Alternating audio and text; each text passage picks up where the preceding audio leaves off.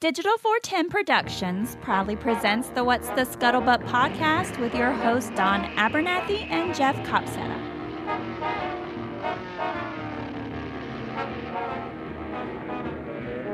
This is John Daly speaking from the CBS newsroom in New York. The Japanese have attacked the American naval base at Pearl Harbor, Hawaii, and our defense facilities at Manila, capital of the Philippines. Senators and representatives, I have the distinguished honor of presenting the President of the United States. Mr. Vice President, Mr. Speaker, members of the Senate, of the House of Representatives, yesterday, December 7th, 1941, a date which will live in infamy the United States of America was suddenly and deliberately attacked by naval and air forces of the Empire of Japan. The United States was at peace with that nation and at the solicitation of Japan was still in conversation with its government and its emperor looking toward the maintenance of peace in the Pacific. The attack yesterday on the Hawaiian Islands has caused severe damage to American naval and military forces. I regret to tell you that very many American lives have been lost. In addition, American ships have been reported torpedoed on the high seas between San Francisco and Honolulu. As Commander-in-Chief of the Army and Navy, I have directed that all measures be taken for our defense, but always will our whole nation remember the character of the onslaught against us. Welcome, everybody, to the first live stream of the What's the Scuttlebutt podcast. Um, we've finally been able to make things work out, and uh, Jeff was able to procure a location with internet that was conducive to a Zoom live stream. So, welcome, Jeff. First and foremost, how are you? Uh, man, couldn't be better. This this is this is wonderful to be able to do this and and to, to be on video with you.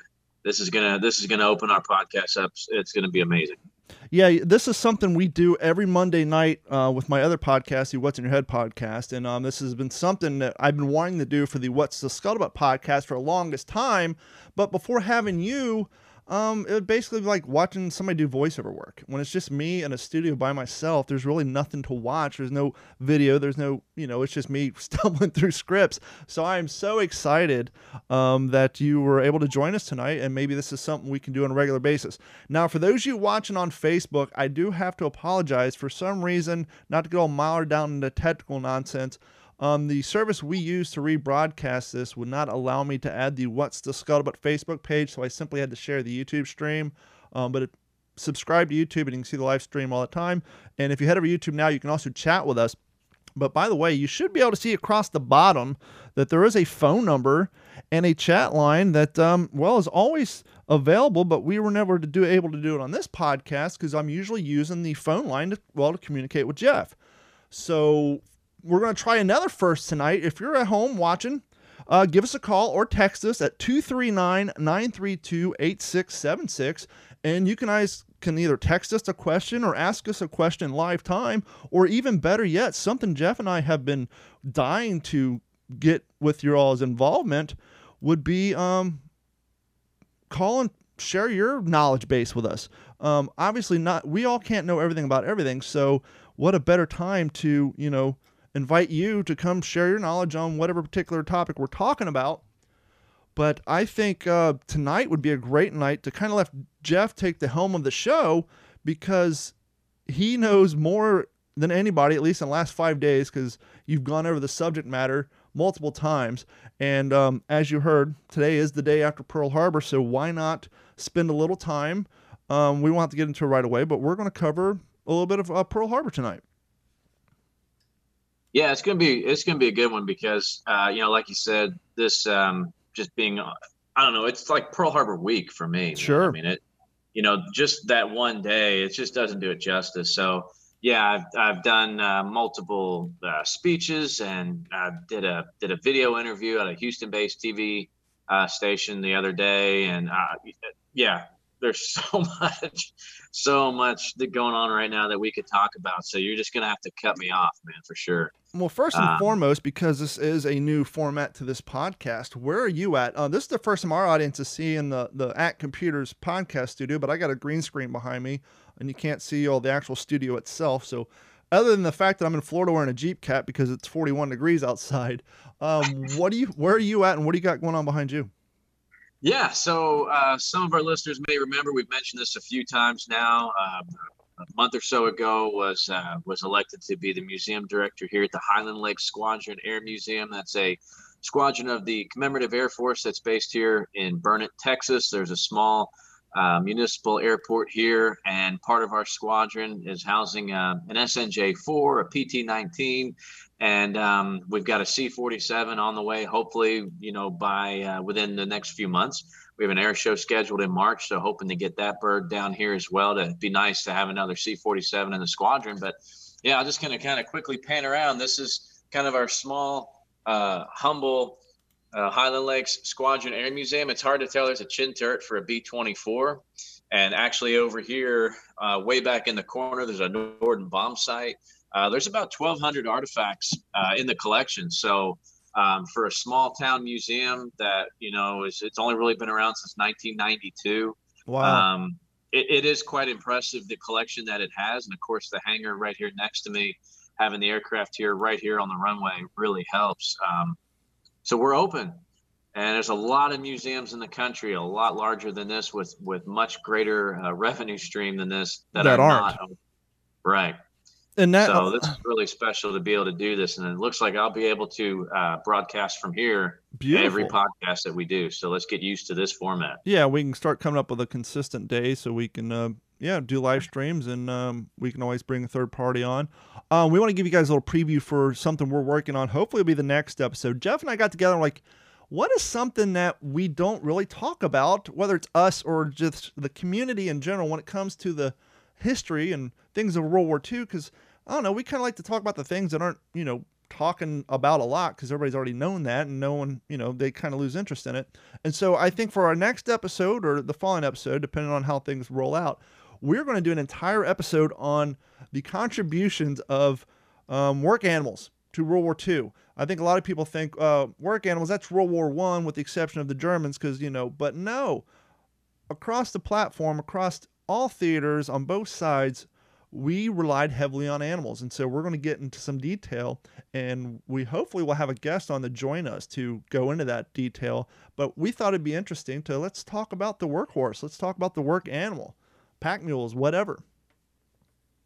Yeah, and you know, just uh, just a little teaser on that on that episode. Um, oh gosh, I don't know, five, six, seven, eight years ago, I got to go on an exotic hunt down in South Texas, and um, there was a particular animal that was threatening to hit the endangered species list. So of course, I had to knock him out while they still could. So typically, it was like a six thousand dollar animal to shoot, which I got the uh, the opportunity to shoot one for three hundred dollars. There you go. It was a hard hunt, man. It was it was you know South Texas. and I mean South Texas, um, outside Falfurrias. You know, very close to the Brownsville area. For those of us not in that area, what's the difference between a West Texas, a North Texas, and East Texas, and a, as you said, a South Texas? Well, um, to to give you an idea, to go from North Texas to South Texas is like Florida to Virginia. Okay. so, So the hats get bigger. in terrain, but yeah. So it, it's down. I mean, Brownsville is pretty close to the same, probably the same latitudinal line as, as Key West. So it's down there. Yeah. Um, anyway, so hot, you know, very hot. So we went in August. So it was really hard. I mean, you had to hunt these animals. And long story short, to get back to our episode, the animal that I got to get on was called a scimitar horned oryx. It's just a, a, a slightly different species than the little bit more popular Gemsbok. But the story behind why scimitar horned oryxes are you know now I think they are on the endangered species list, but why they were threatened for so long actually has a tie to World War II. So I'm really looking forward to getting into that. So there's an animal probably most people never heard of. Yeah, right. it was an animal that was important during World War II. And I'm so looking forward to that episode. Um, tell you what, before we get into the Pearl Harbor thing, let's get a little um, World War II news out of the way early. Um, I shared this story yesterday. Um, yeah, I believe it was yesterday. Well, it came out on December 3rd. Anyhow, divers discover Nazi World War II Enigma machine in the Baltic Sea.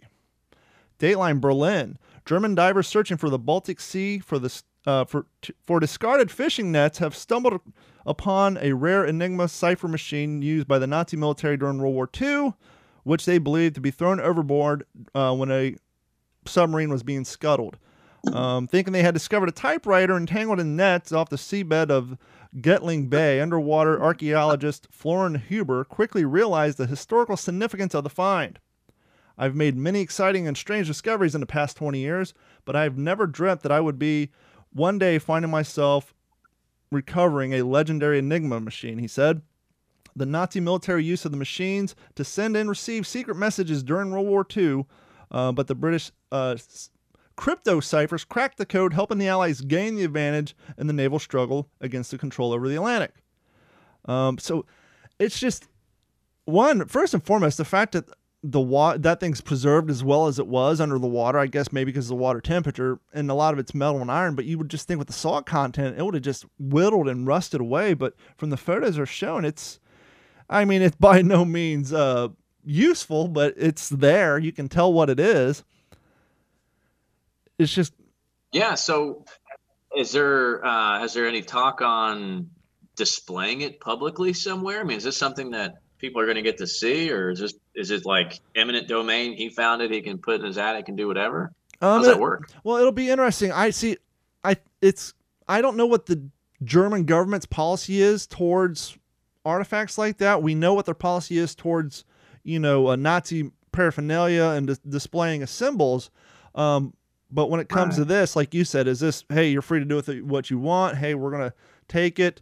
Um, I think it's too early to say. I'm sure they've been contacted by many of museums uh, around the world, let alone in Germany. But I wouldn't be surprised.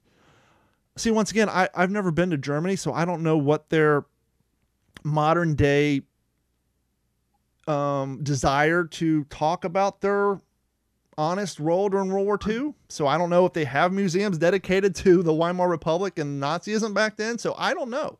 That's a good question. Whether will it end up over in states in one of our museums? Will it go to private collection? Uh, the uh, the article doesn't say. I think it's a little too early. So it'd be interesting to see where that thing ends up. But first and yeah, foremost, sure. as you know, as somebody who's worked in multiple museums, um, that thing's going to take years just to get all the um, as much as the ocean debris off of it to make it a displayable piece. Because right now it kind of looks like a melted accordion. So it's going to, it's going to take some years to get get it to a displayable position. But yeah, it'd be interesting to find out where that goes. It would suck if it went to a private collection. You know, yeah. it, I would hopefully it does go to a museum, but what museum and where would be um, an interesting thing to see how that all plays out. But I always find it so interesting when there's finds like this all the time because and something like this i mean this isn't like unexploded ordinances that was made upon the billions i mean this is these things were you know, few and far between because they were a top secret device. And so to see one uh, being found in 2020, um, so close to Germany, it's just uh, very exciting. Absolutely, absolutely. It'd be interesting to know where it was dumped overboard because, you know, I mean, 80 years of you know the uh, being underwater, it, it, who knows where it started? They may have dumped it off somewhere in the South Atlantic. You know? Yeah, who knows? Yeah, the the tidal, the ocean tides could have just carried it. Yeah, yeah, yeah. I'm trying to see. Um, yeah, they really don't have uh, the crew about 50 some. No, that's just history of the um, Enigma machine. The Enigma device, which looks like a typewriter, consisted of a keyboard and wheels which scrambled messages although several hundred thousand machines were produced. Okay, crapping on my point about the rarity. See, watching the movie, the U571, you think these things were, you know, 100, but apparently no. see, we're learning something. Although several hundred thousand machines were produced, only a few hundred were known to exist. So they were produced, maybe not completed, maybe the part that's probably what it was. Probably a hundred, several thousand parts were made. They were just never assembled to completion. But yes, only a few hundred were known to exist. They sell at auction for tens of thousands of euros. Uh, to find out more, uh, to, the fine uh, made by the workers on behalf of WWF um, aiming and blah blah blah. Yeah, there's no.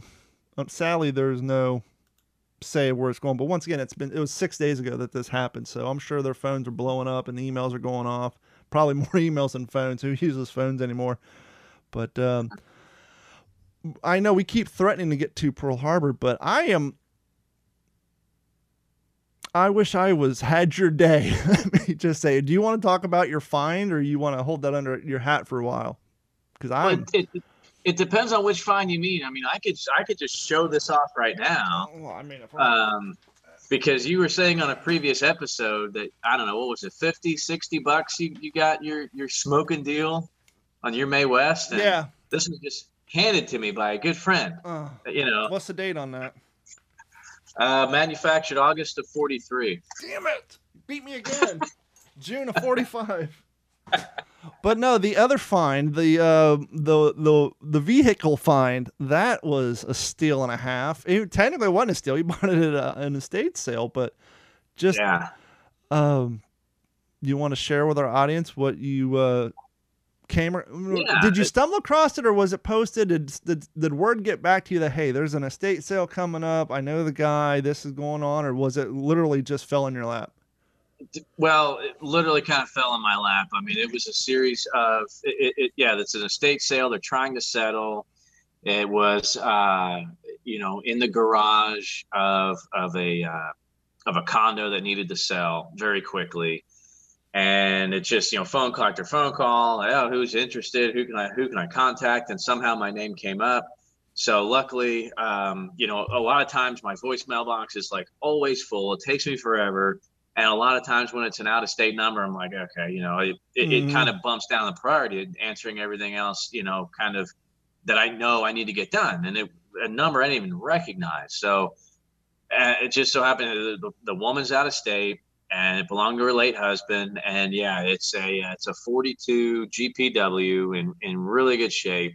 Um, For layman's and- term, what's a GPW? I know what it was, but so it's a it's a Ford manufactured World War II Jeep, early war. So all the Ford components are there. Um, you know the the identification plaque on, on the uh, on the Which instrument panel key. there. I mean it's it's Ford. yeah, Um, does doesn't have the combat rims and looks like newer tires. You know needs some seats, but other than that, it was purchased by this guy in 1980. Apparently, he did very well. I think he was an architect, and so he just kind of bought all these toys. And I mean, dude, I mean, I know you had access to his garage, but since he had that, that would make you believe at some point inside of it, the condo itself, he probably had more World War II stuff. I mean, people don't just go out unless you're just a Jeep, a Jeep fanatic. Maybe he was, but usually most people don't buy a GPW unless they're either a Jeep fanatic or a World War II enthusiast. yeah, or especially since especially since it's here in Texas and it was purchased and titled in California, and he and he trailered it over. Yeah, So um, anyway, so yeah, really, really exciting. I mean, for people who know me, I, I've wanted a, a, a you know a World War II Jeep for a long time. I, I thought it would be something I could probably, hopefully, by the time I retired, mm-hmm. that would be my project. I never thought it would happen this quick, and yeah, just just really fortunate. And like I said, man, I I, I literally rescued this Jeep because none of the kids wanted it. And there was apparently like a niece or something that kind of lives in the area that's trying to get the condo sold. That the conversation was had to just take it. yeah, it was a more of a nuisance than a. They were looking at more of a nuisance than a potential paycheck. Yes, they were going to take it to the scrapyard just to clean the garage out. So and basically, you got that for a nice price, including some stuff that basically you took off their hands, such as you know, a dirt Yeah. bike and an old school stand up jet ski. yeah, pretty much. So it was it was a good day. It was a good day. I, I pick it up Friday, so I'll, I'll definitely send you some pictures. We can if you want to put them on the. uh, Now, as far as you know, is this simply a roller? Does it run? Is the engine in it? Oh yeah, no, I got pictures of the engine. I mean, everything's complete. Um, you know, there's a little bit of buildup of rust here and there, but um, there's she sent me a video to show that at least the motor's not seized up. Yeah. Uh, she's got the key, so you know she's got to mail me the key down. But I mean, Yeah. dude, there's there's nothing on that Jeep I can't I can't fix. Well, I was going to say, not only with your knowledge, but with your connection through um, professional arenas, let's just say, you have access to people who work on them regularly and know where to get the parts for them. And so Exactly. that's half the battle. Um, you know, being a mechanic's one thing, but knowing where to source the parts, reproduction or rebuilt or otherwise, that's a whole other battle. But you already have access to people who do that on a consistent basis. So, I mean, you're halfway home when it comes to that. Yeah, yeah, and of course the jet ski I have no plan to keep, so I can turn that into parts or whatever I need Scrap for the Jeep. You know, Yep. so yeah. But yeah, I'm I'm I'm stoked. Now, are you going to try to restore it back to its original service? You going to do a Marine Corps Jeep? What's your what's your long goal term for? What's your long vision for it? Honestly, you know, um, I've really been on this kick lately. I, I've got back on the kick of, you know, the Mighty Eighth, reading all about my favorite airplane, the B 17. So I, I would love to put some 8th, 8th Air Force markings on it just to, it's at least somewhat recognizable, you know. Mhm. Um, I thought about maybe possibly down the road, maybe making a follow me Jeep out of it.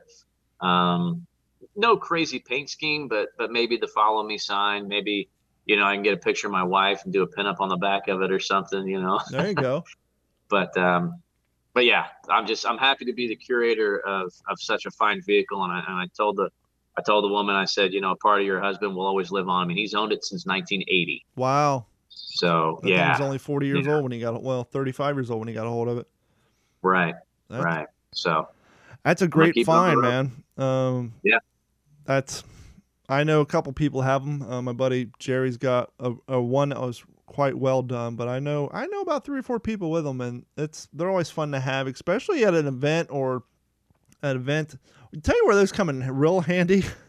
if you ever do a living history event at a um, air show, because it's a long distance from a parking lot to the display area and to have access to somebody with a jeep who can haul all your crap in from that park because a lot of times depending on the airport that could be a mile and a half walk and uh, depending on trust me, been there, done that many times. and but, yeah, depending on when you get there, you may not have the ability to take your car from point A to the display. So having somebody with a Jeep or a uh, air correct vehicle is definitely always a bonus. And not to mention that that's just the other thing that, um, especially kids, but kids and uh, teenagers and just people in general, they that's the sort of thing that really gets people's attentions during the living history displays and stuff too. Something they can touch, sit in, get their photos with, and so that's always a a huge, uh, great benefit to the collection. So, um, let's get into it a little bit. Let's talk about the history of what happened uh, yesterday, only a few Well, years back.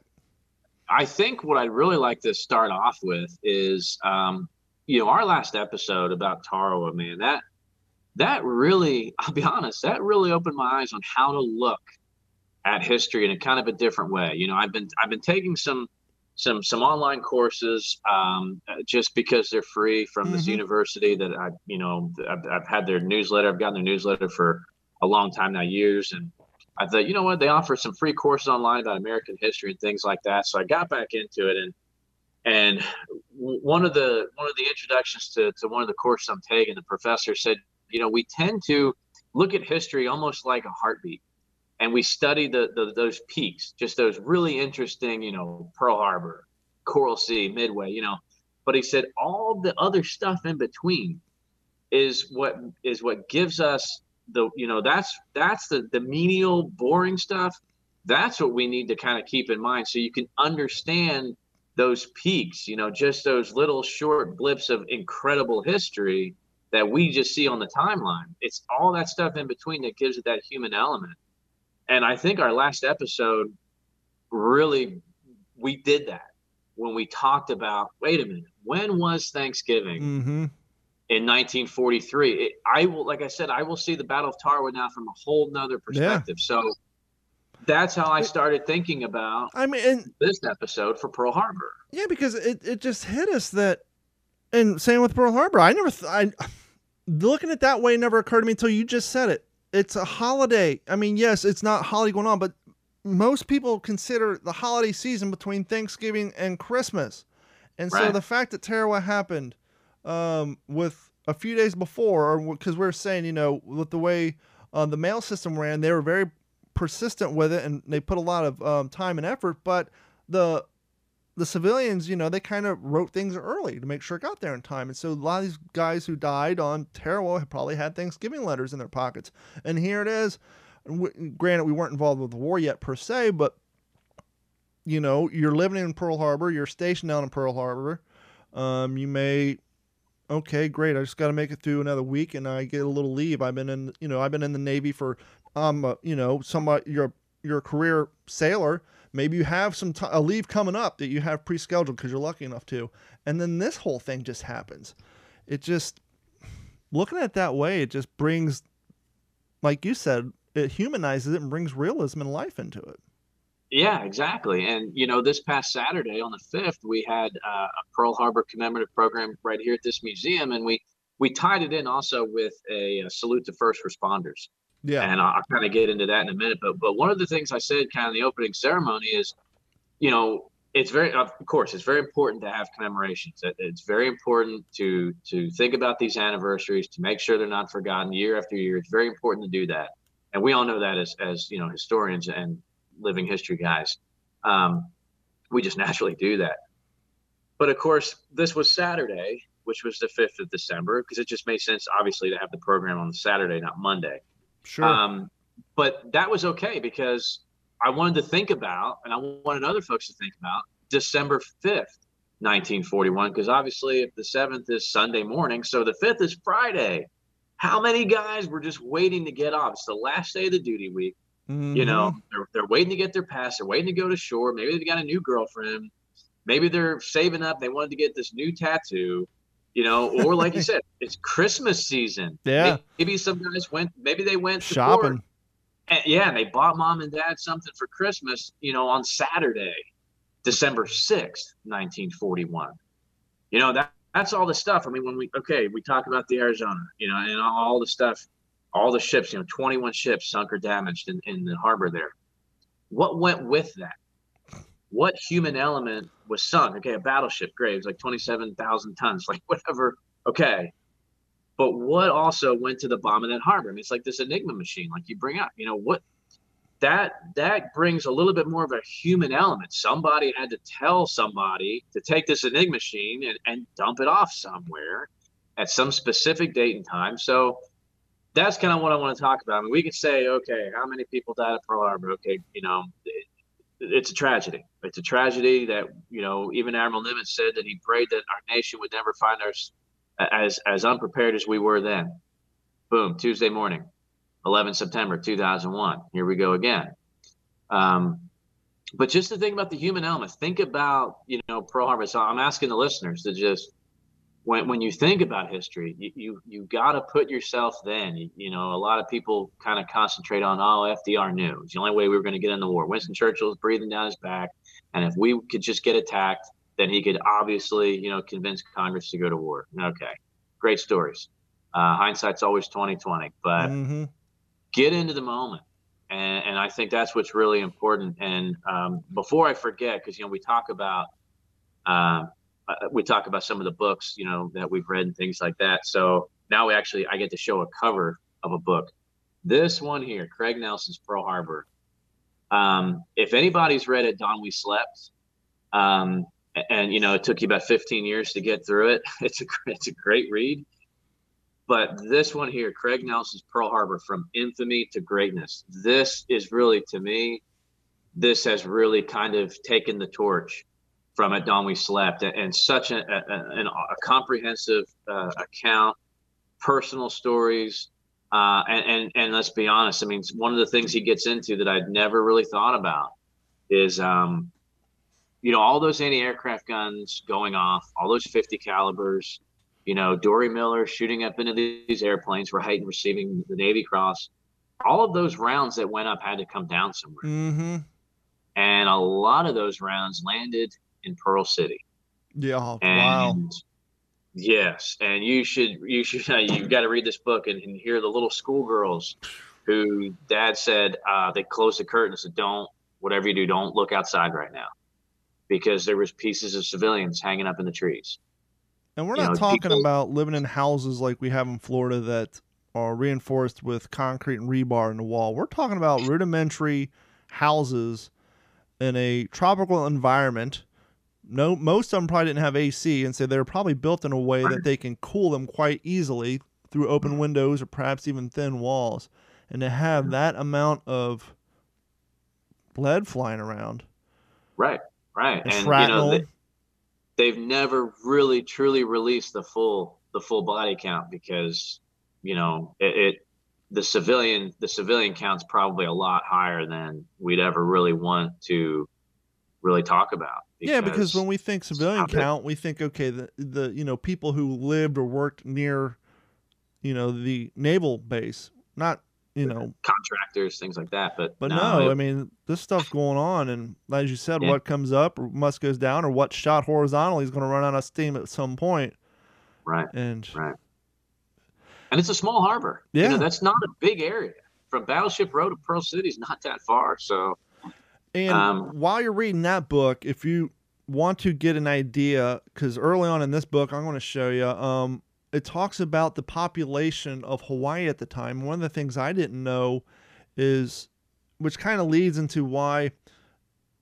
Look, I, we kind of got in this past. Um, the thoughts and beliefs behind Japanese internment camps that can be argued all day long, one way or the other.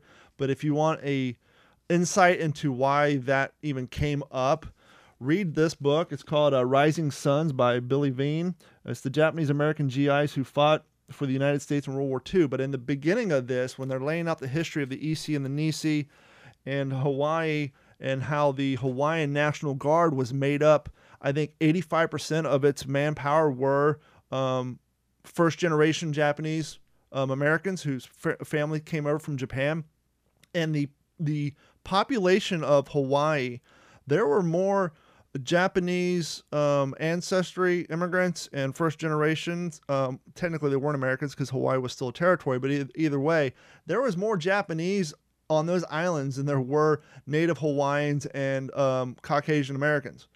And so that's kind of why they so quickly reacted the way they did because Pearl Harbor was attacked by Japan. A majority of the population is people of Japanese ancestry. You got to think, okay, some of them may still be communicating back home. And so what do you do? And so that's an interesting book, and it really gets into the numbers, not only in Japan, but in uh, California, Oregon, and Washington State, what the Japanese American populations were back then.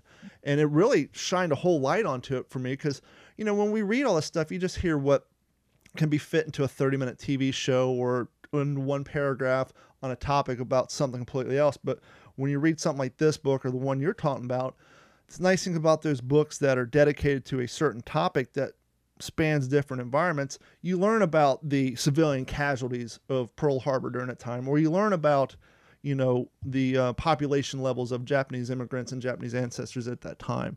And I think that having that information helps definitely well round your thought process of when looking back at history. And I think it's super important. Yeah, no, I, I agree. I mean, like I said, you you got to kind of put yourself in the time, what was going on to really. And, you know, you never fully understand it, but at least it gives you that perspective of what was the atmosphere like, what was going on around you, and and that's why I think it's important to remember. Like you said, it's it's the holiday season. Like not only was it, you know, just a tragic event that it would have been, you know, just as tragic any other time of the year, but holidays like you know these guys are i'm sure like they're they're christmas is coming up. Like i, I can feel it already you know Uh, around here. I, I can feel the christmas spirit. I, people just i don't know they just feel a little nicer. I Sure. don't know what it is. Maybe just it's finally cooled down here in texas. But there's there's something in the air. You know when when when christmas is coming around there's something in the air. And for this to happen for this to just you know just a matter of hours completely change the world um I just like I said, yeah, I just think it's important to to remember that, Well, and to think about it from that perspective. and kind of like when we were uh, talking about with Tarawa being so close to Thanksgiving, imagine how many first, second, third Christmas presents, these guys have newborn babies at home. They got a one year old, a two year old, a four year old, a five year old. Because these cats, most of them were young. But imagine how many first, second, or third Christmas presents were in the mail on the way home. Because once again, we're talking timeline, we're talking logistics. Here it is, December, you know, fourth, fifth. You just went shopping on Saturday. You just made it down to the postal Yeah. exchange, whatever. You wrapped up that present for the wife or for the kids. It's in the mail. And a day later, two days later, the person who sent it is no longer with us. And so you get that present in the mail, and three days later, you get a telegram from Western Union. And It's it- tough, isn't it? as sad as And, that you know- sounds, you can almost kind of flip it a little bit to try to make your yourself feel better and say, well, at least that person got that last physical gift that was chosen by their loved one.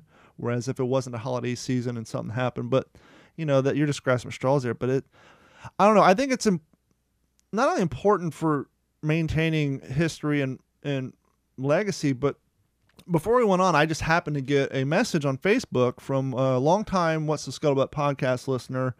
Um, and he asked me how I've been, hadn't heard from me a while. And um, I know he had had a cancer scare and he's all clear. His name's um, RM Roach. Um, and he said he's actually listened to some past episodes and he asked me if I had done any events this year. And I said, well, I've done two. I did one living history event and I missed one last week and I couldn't go to. And then I was able to do um, the one reenactment over at um, the Von Kessinger Express. But I told him there was a tactical event coming up in January, and he said he's getting ready to do a, an event next weekend. But we kind of got to talking about how with 2020 being living historians and reenactors, and how our seasons. Depending on where you live, you know, in Florida we we're more winter oriented because it's just too hot to be out in wool in the middle of August. But depending on where you're you're at, most of our seasons got canceled. And a lot of us use those events and the timelines those events are based upon to to kind of drive our research, to drive our interest into looking up new stuff. And it's been a I told him I said, dude, it's been a hard year to keep motivated on reading up on new stuff. And I think maybe the things you and I just talked about on how to look at history in a different way, kind of personalize it or flip your expectations on what you're looking for. Maybe those are little keys and little secrets to help us keep motivated, especially hopefully, you know, another month things will start to change. 2021 rolls around. Um, but I don't know. I, I think it's kind of important to find new ways to keep you interested and motivated so that you don't lose interest in, in the history and, and in the hobby itself. But it's been it's been a rough one this year. I gotta say. Sometimes I feel guilty. I'm like, am I am I am I keeping up to my my part of this? But it's just been so hard. Yeah, yeah. Well, I think that you know the, the main thing is to just to keep it relevant, and you know, like I mentioned, one, the, the the commemorative program we had here on, on Saturday, tying it in with first responders, I think it's it, it just coincided so well because shortly after the attack, everybody had to be a first responder. Everybody's helping bucket brigades, putting Mhm. out fires, and you know, turning hospitals into or uh, school schoolhouses into hospitals. Pickup trucks Um, and ambulances. Right, donating blood to some stranger who needs it more than you. So everybody became a first responder, and I think, you know, this is a great time to when we commemorate Pearl Harbor to think to kind of keep that in the back of our head too. How many civilians had to chip in and think about today? You know, now more than ever, I think our first responders need need to know that we're, you know, that we have their six, and this is a great way to do that to, to, to commemorate that and and just to bring awareness to that that you know they still have that inherent risk that at any moment the world can change. You know i mean how many people do do we talk about you know how many doctors and nurses that were up for 24 36 48 hours maybe more after you know so today's december 8th you know they're still working probably since yesterday morning. I doubt they've stopped you know in 1941 so And pearl harbor didn't stop then you know um and, and you, reading about the rescue efforts man just just read about that.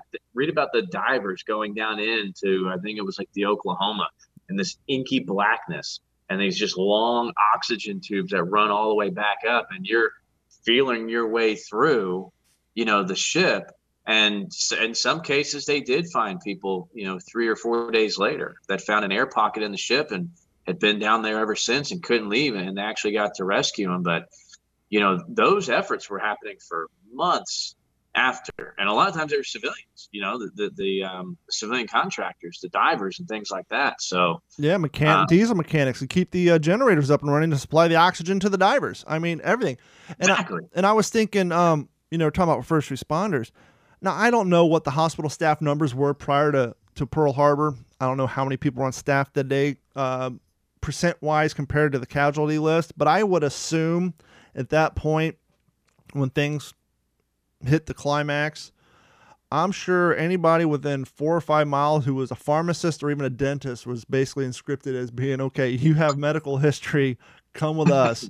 um, first off, your pharmacist bring all the medicine, gauze, and everything you have. But other than that, we need you down here. You're, you know, dentist. Same with you. Bring whatever medicines you have, whatever um, bandages you have. You're today. You're you're a field doctor, and it's just we know, and that's all like you were saying, things we never thought of. You know, pickup truck drivers. Okay, you're now an ambulance. Um, oh, you're a diesel mechanic. Come with us. Uh, anything. Oh, you're a welder. Come with us. You got a you got an extra blowtorch. Come on. Uh, we we have guys. We need equipment. We're going to take your your your torches. I mean, I'm sure it was a mad scramble just to find everything and anything at that point. Yeah, absolutely. Um, you know, just just the rescue efforts, not just for people, but just you know, anything that we can reuse, you know, towards the war effort. I mean, look at how much we had to take off the Arizona and and to to reuse. So, and I think that's what we lack today. That that right there is that missing link, you know, of you know. And I don't mean to sound and negative because I'm typically not a negative person, but that extra mile, that extra step, that extra handout, I think that's what the nation lacks as a whole right now. Yeah. And it probably lacked that December 6, 1941. I'm sure it was the same way. Somebody trips and falls and goes, ah, goober. You know, that probably hasn't changed. You know, I mean, kids are kids. There's always mischief. There's always crime. There always will be. There always has been. But um, what what they got to experience then, the, the nation coming together. Not to say that there wasn't people that were anti-war even then. Uh, we know that there was still the one nay vote to go to war in Congress, um, you know, on December 8th. So that will always be there. But uh, I, I think when we talk about the pandemic today, when you, when you talk about what reenactors are dealing with today and the motivation, you know, it's, it's tough to lose or it's tough to, you know, hold on to that motivation because when you're not on the front lines, then you get complacent. And when you get complacent, you get bored and you fill Mhm. that time doing other things. But you got to stay the course. And, you know, you're going to be on the front lines again. All, all of our reenactors will be. Now's the time to brush up on that field manual, the officer's guide, um, you know, uh, something, on a missing piece of a uniform, the knowledge. I Yeah. mean, the knowledge is out there. Go get it. Now is the perfect time to be studying up for your next tactical event or your next impression. Um, And if you're if you're new into the hobby, now is the time to um, save a couple of bucks because right around Christmas time and New Year's Eve time, most of the the big vendors, your uh, World War II impressions at the front, especially every Yeah. year they have huge um, inventory blowouts. I mean, you can get.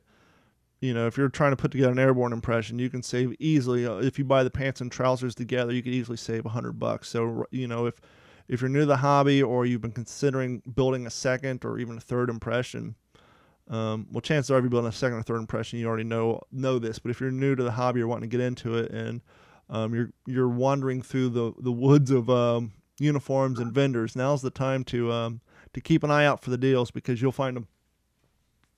Yeah, absolutely, and it's it's it's worth the money, you know, to to get somebody in that that is new to the hobby.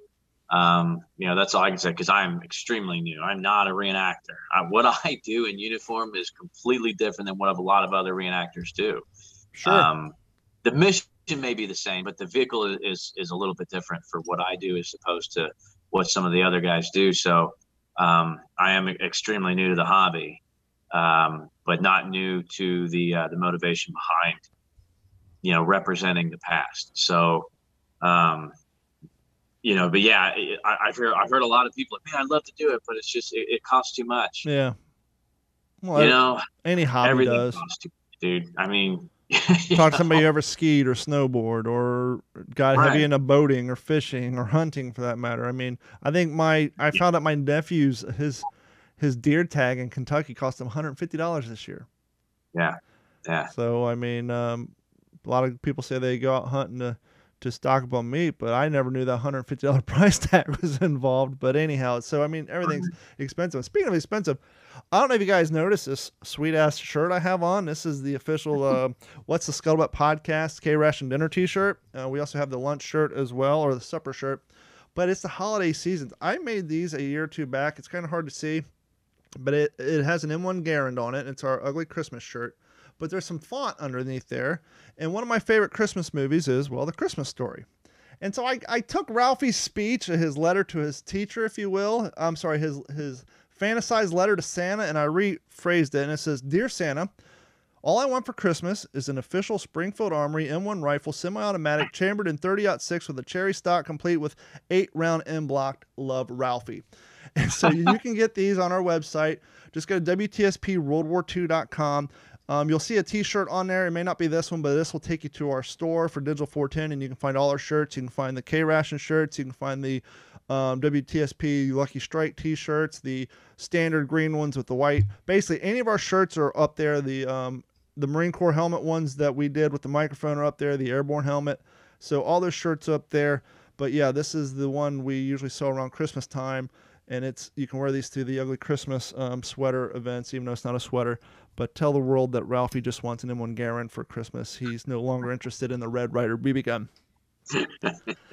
and real quick, as always, this episode of the What's in Your Head podcast is brought to you by What's in Your Head. See that? I'm so used to doing a live stream, uh, and we're live. So this episode of the What's the Scuttlebutt podcast is brought to you by friends at At Computers. At Computers has been providing IT solutions for all of Southwest Florida since 2004.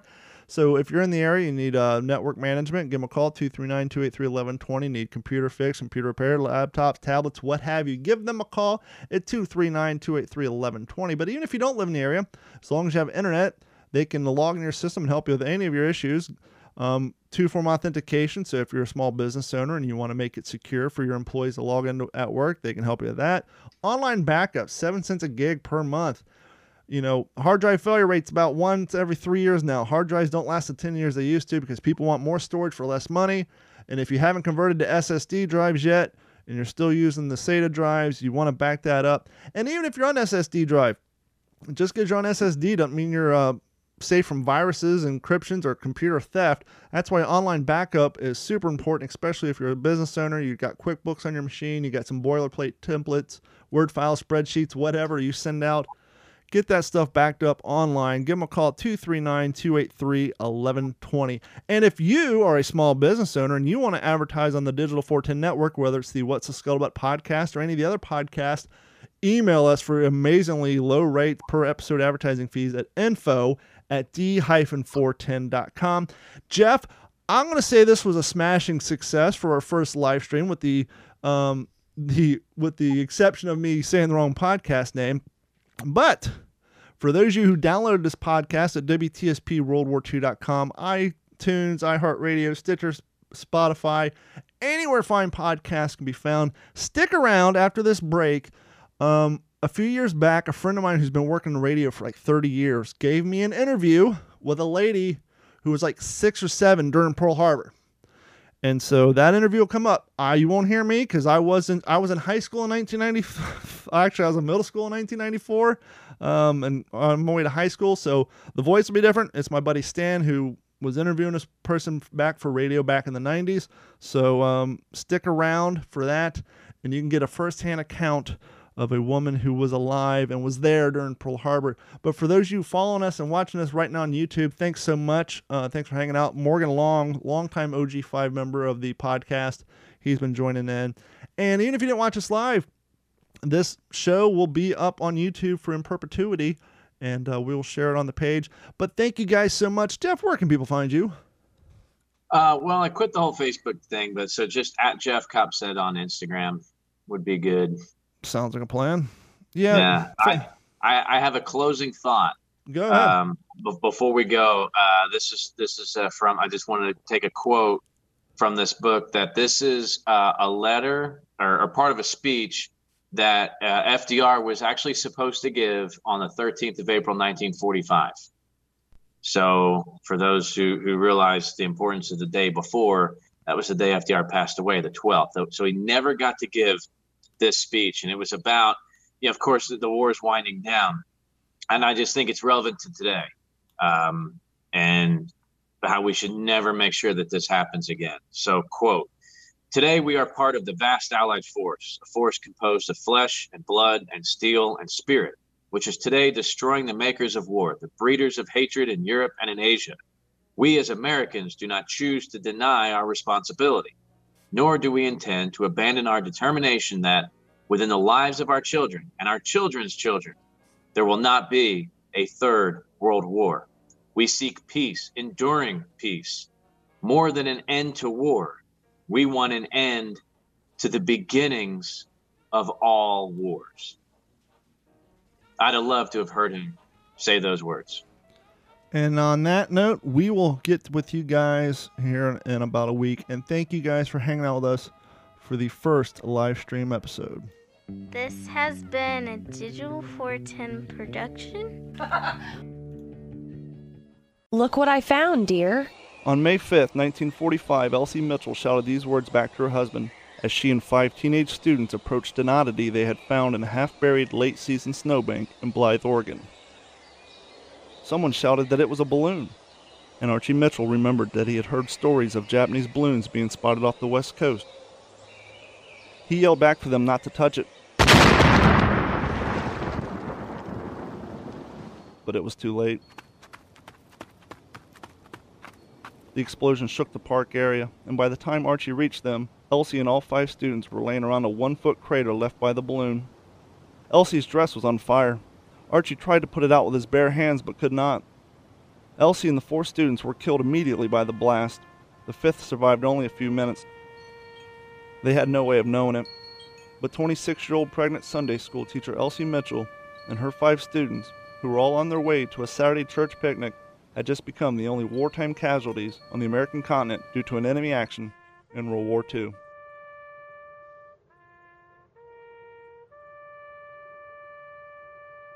Elsie Mitchell, Jay Gifford, Edward Engen, Sherman Shoemaker, Dick Patzke, Joan Patzke.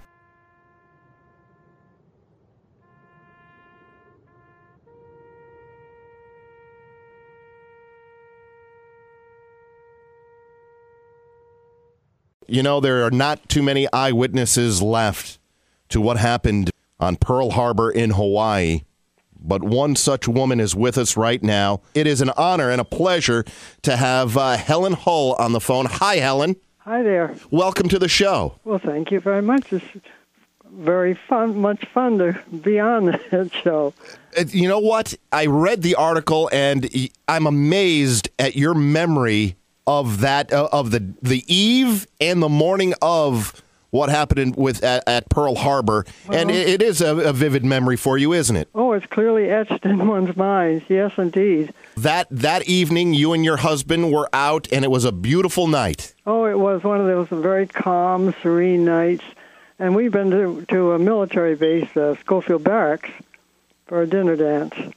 And the road going home took us right by the shoreline of Pearl Harbor and then through Waikiki. hmm And you you were you you you were civilians, right? On the island, you were working for the uh, Red Cross. Yeah. hmm And that morning, uh, you at the time you had a you had a five year old daughter, and you guys were uh, sitting down to breakfast. Um, a friend of ours who happened to be the engineering officer aboard the battleship Tennessee came in the yard to return some tools, and um, we were standing there talking to him. Phone rang, and my husband went to answer it, and the, the man called after him and said, "Hey, that's my wife. Tell her I'm on my way back." And a minute or two later, my husband came to the window. He says, "Hey, that's not a practice dive bombing out there at Pearl. It's uh, the Japanese are attacking us."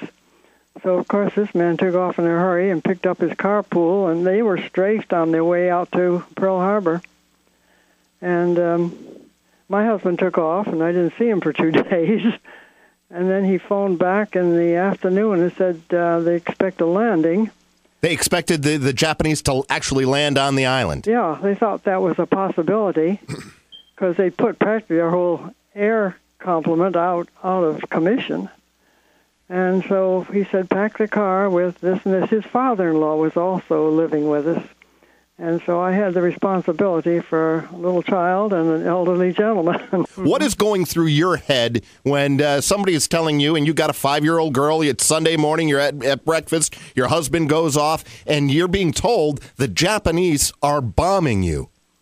What's going through your head? You don't believe it. no, uh, I don't know. I must have been awful dumb or something, but I began thinking, now what have I got to do? What should I do? Because um, I read in the article, didn't you, uh, after the, the bombing started and it started getting into the afternoon, uh, you thought about popping a roast in the oven, didn't you? Yes, I did. I thought we might lose electricity. That's usually what happens sometimes. So I thought, well, the roast isn't going to do us any good raw, so I stuck it in the oven. Now, it also said that uh, you went, uh, once the bombing had begun, you went to a, a, vantage point where you could actually see what was going on. Yes, that was just a house above us. We could see um, we could see the planes diving there at Pearl and, and Hickam Field, which is right next to Pearl. Um, and we could see the black smoke, which we afterwards found out was coming from the Arizona, and one of two other places where there was smoke. Mm-hmm. And um, and they the planes were flying right over your head too, weren't they? As yes. they were circling around to do some more bombing, they were going right over you. They went directly over us, so low that we could see the rising sun on their wings. That had to be terror. That had to be absolute fear, no, or was it curiosity, or what? Um, we didn't quite believe it. It was almost like seeing a movie. And we stood there on uh, the slopes of Diamond Head, and there was this oil freighter trying to make it into Pearl into Honolulu Harbor. And uh, one plane had peeled off and was dive bombing it and we'd see it go down, and then this great geyser of water come up, and they, that plane would circle around and come back and try again, and those poor people on that that ship on that uh, freighter, uh, they were just like sitting ducks, but they the uh, plane missed it every time. How long uh, did the uh, did the attack last? I mean, how much uh, time wise from the first notice that the planes were attacking until it ended? How how long of a time period was there? Um, uh, I wasn't aware of time very much, sure. but I I think uh, I would say two hours. Two hours worth of straight attack. Well, they sent in different. Um, uh, they had certain planes that were to go in in such and such a way, and others were to follow and take care of this, and somebody else from somewhere else was to bomb something else. Mm-hmm. And they they came in waves. Well, you, you had to be aware of time. You had a roast in the oven. So. yeah. Well, that took me a couple hours to come to on that. now, working uh, for the Red Cross mm-hmm. like you did, uh, did they call you into uh, action to go and uh, take a look at the aftermath that was going on down there to help uh, some of the people? No, we didn't touch any people. We were um, only concerned with the getting the proper uh, surgical dressings to them.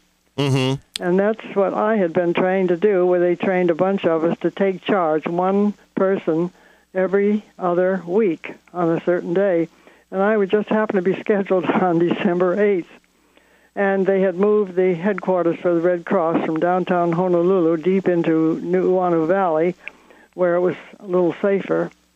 And I got there, and we set to work turning out surgical dressings. And then after a few days, we realized that um, uh, supplies of that nature could come in from the West Coast.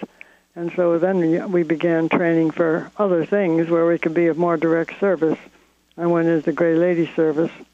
How long did you uh, stay uh, as a resident on uh, the Hawaiian Islands and at, at, Pearl Harbor? How long were you? Did you stay there?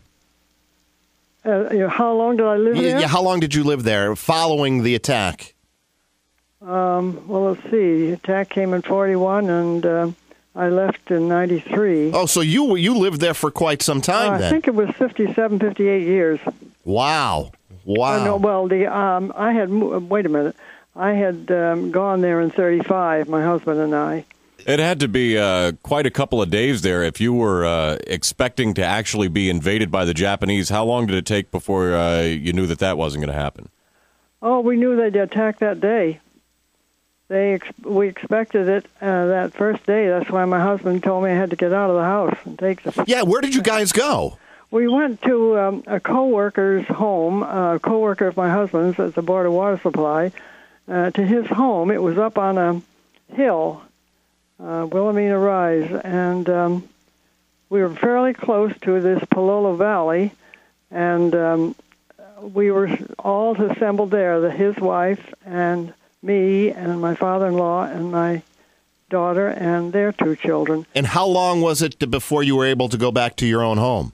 Next day. Oh, really? The very next yeah, day? They told us, the men said that if the landing was attempted, they expected it that night, and if the landing was attempted to, they'd phone us, they'd know about it, and we were to go immediately to the headwaters of Palolo Valley and stay there until we were captured by the Japanese or the men came to get us. So you were actually you were actually running through your mind that there was the good possibility that you would be captured by the Japanese. Oh yes. Mm-hmm. And wh- oh, man, that, that that had to be absolutely mind-boggling. Well, I suppose it was, and yet you were more concerned with what you should be doing and uh, how best to do this or plan for that. Do you think? I think I think the the biggest thing would be uh, you know with with your little girl there. Yeah. Yeah. hmm I mean, that had to be uh, first and foremost in in your in your thought. A five-year-old girl. Yeah. Well, um, of course, they were. Uh, they began immediately evacuating people, sending co- um, convoys back to the mainland. But they took the military dependents first. But we did finally put her name on a on a clipper ship that went once a clipper plane uh, once a week. Wow. And uh, but all of the VIPs went on that first, you know, and it was um, really two or three months before her name came to the top of the list. Wow, this is unbelievable. You know, and as I said at the beginning of this, there are very few eyewitnesses to this uh, day in history left. I certainly hope that you have uh, uh, recorded and cataloged uh, your memories of this for uh, future generations. Well, uh, what I did do was at the at the request of a friend who thought it was valuable, and I said, "Oh, don't be crazy." And she kept at me, and so finally I thought, "Well, all right." So I did sit down and write just about uh, the war, and I took it from 41 to 45. What, what, yeah, speaking of that, after the, that started us our involvement in World War II, what did you do during the war? Um, well, as soon as they had um, supplies coming in from the mainland, I stopped the surgical dressings and got trained for the Gray Lady Service in um, the hospital. You know, I'm looking at a I'm looking at a picture of you that was uh, obviously taken back during that time. You were a pretty sexy looking lady there back in those days. I wouldn't say that. you were a very beautiful woman. You got you had yourself a little figure on you there. Oh yes, once upon a time, maybe.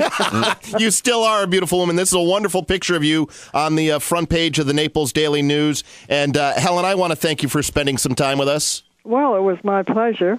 That I just want to say one thing. That flag that is in front of me Yes, is the Hawaii state flag. it looks almost like the British flag. It is. It was modeled after that. And so that was the Hawaiian state flag, and of course the uh, stars and Mm-hmm. Stripes flag. behind you. We fly them both, and the photographer just pulled them down and said, "Here, do it this way." Helen, best of health to you. Thank you for calling. Bye bye. Aloha.